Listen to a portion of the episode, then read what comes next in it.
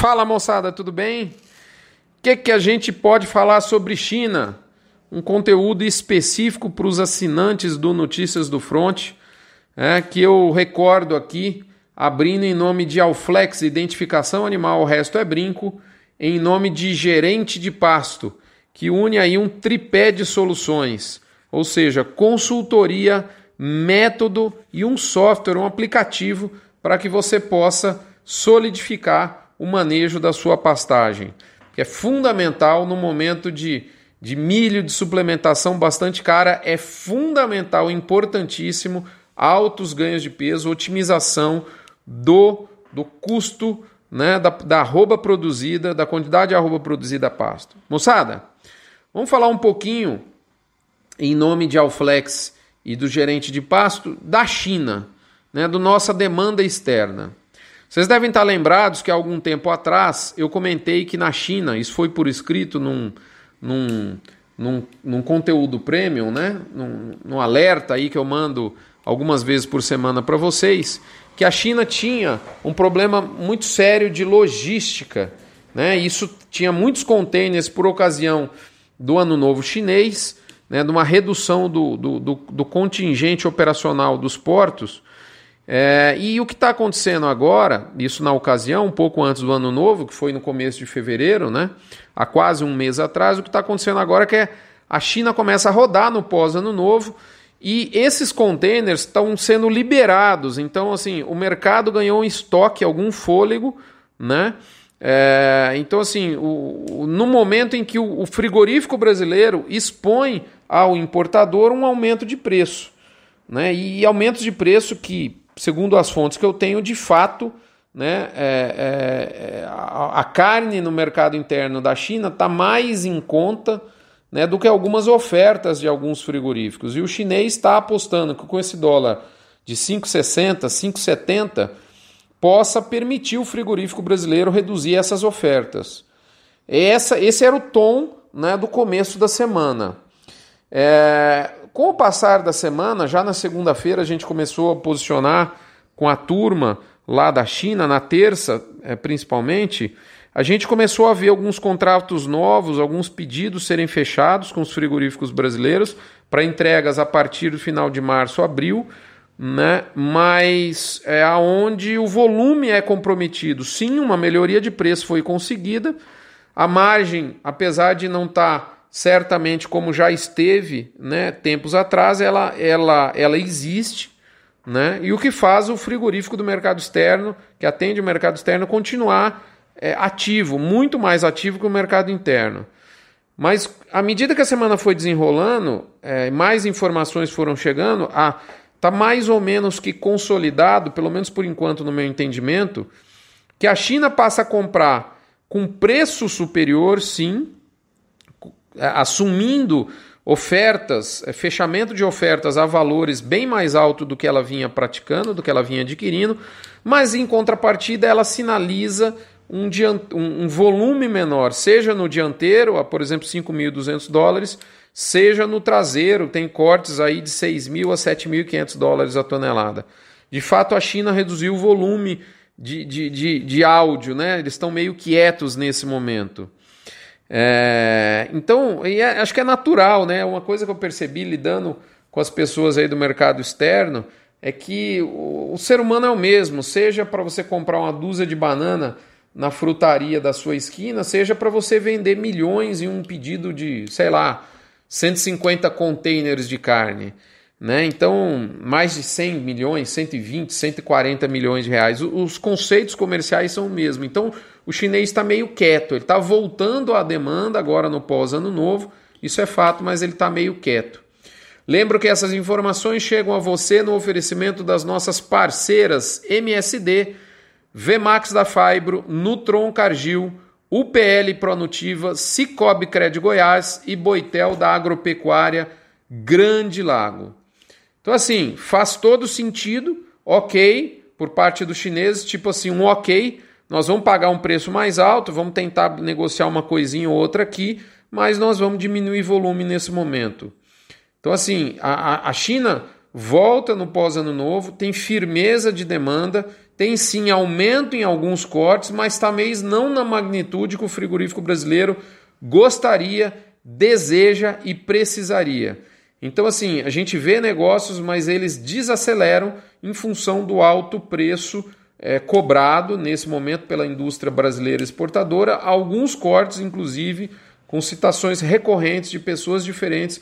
Então, em valores superiores, são pedidos valores superiores ao mercado interno chinês. Então, assim, o importador do lado de lá está com receio, né? É, não quer chegar na negociação, na, na, situação que houve no final lá de 2019, de ter que renegociar contrato, cancelar embarque, então ele prefere pôr um pé um pouco no freio. Óbvio que existe incerteza com relação à pandemia em todos os lugares do mundo, na China não é diferente. A pandemia na China está relativamente, na Ásia, relativamente sob controle. A gente vê que eles estão atrás de carne, a demanda existe, ela é firme.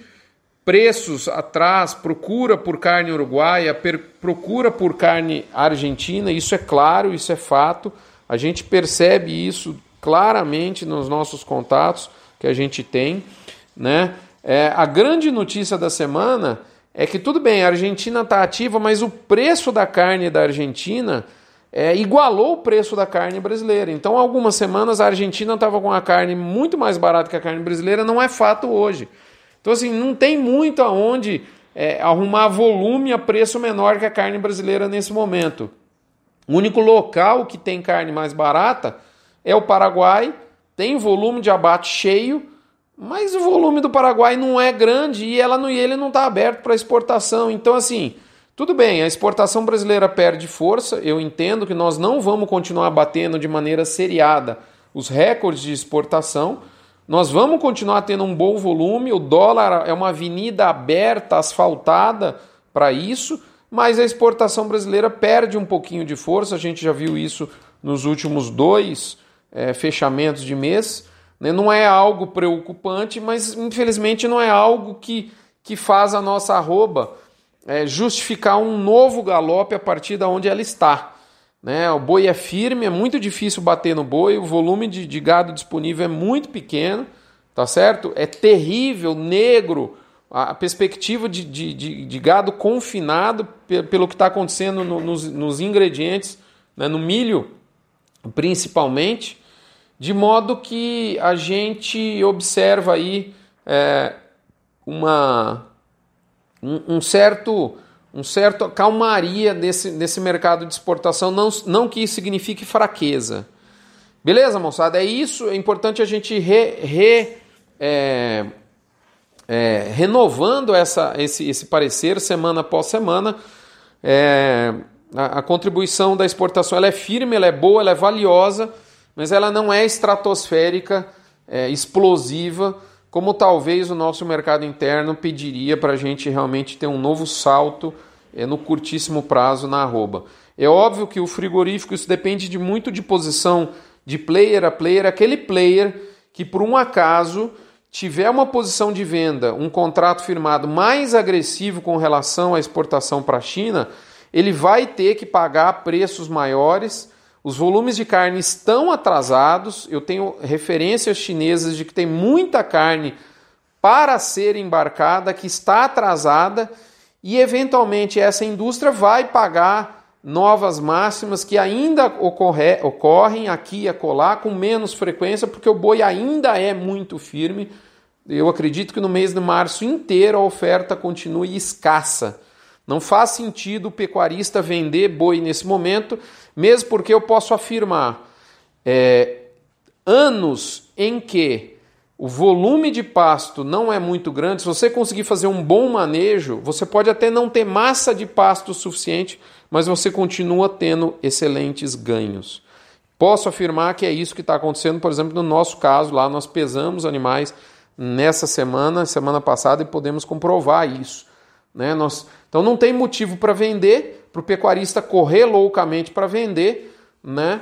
É, então o mercado é enxuto, vai continuar enxuto e eventualmente a indústria que precisar de mais volume vai acabar pagando nova máxima. É isso, moçada. Um abraço. Vamos atualizando essa prosa de quando em quando.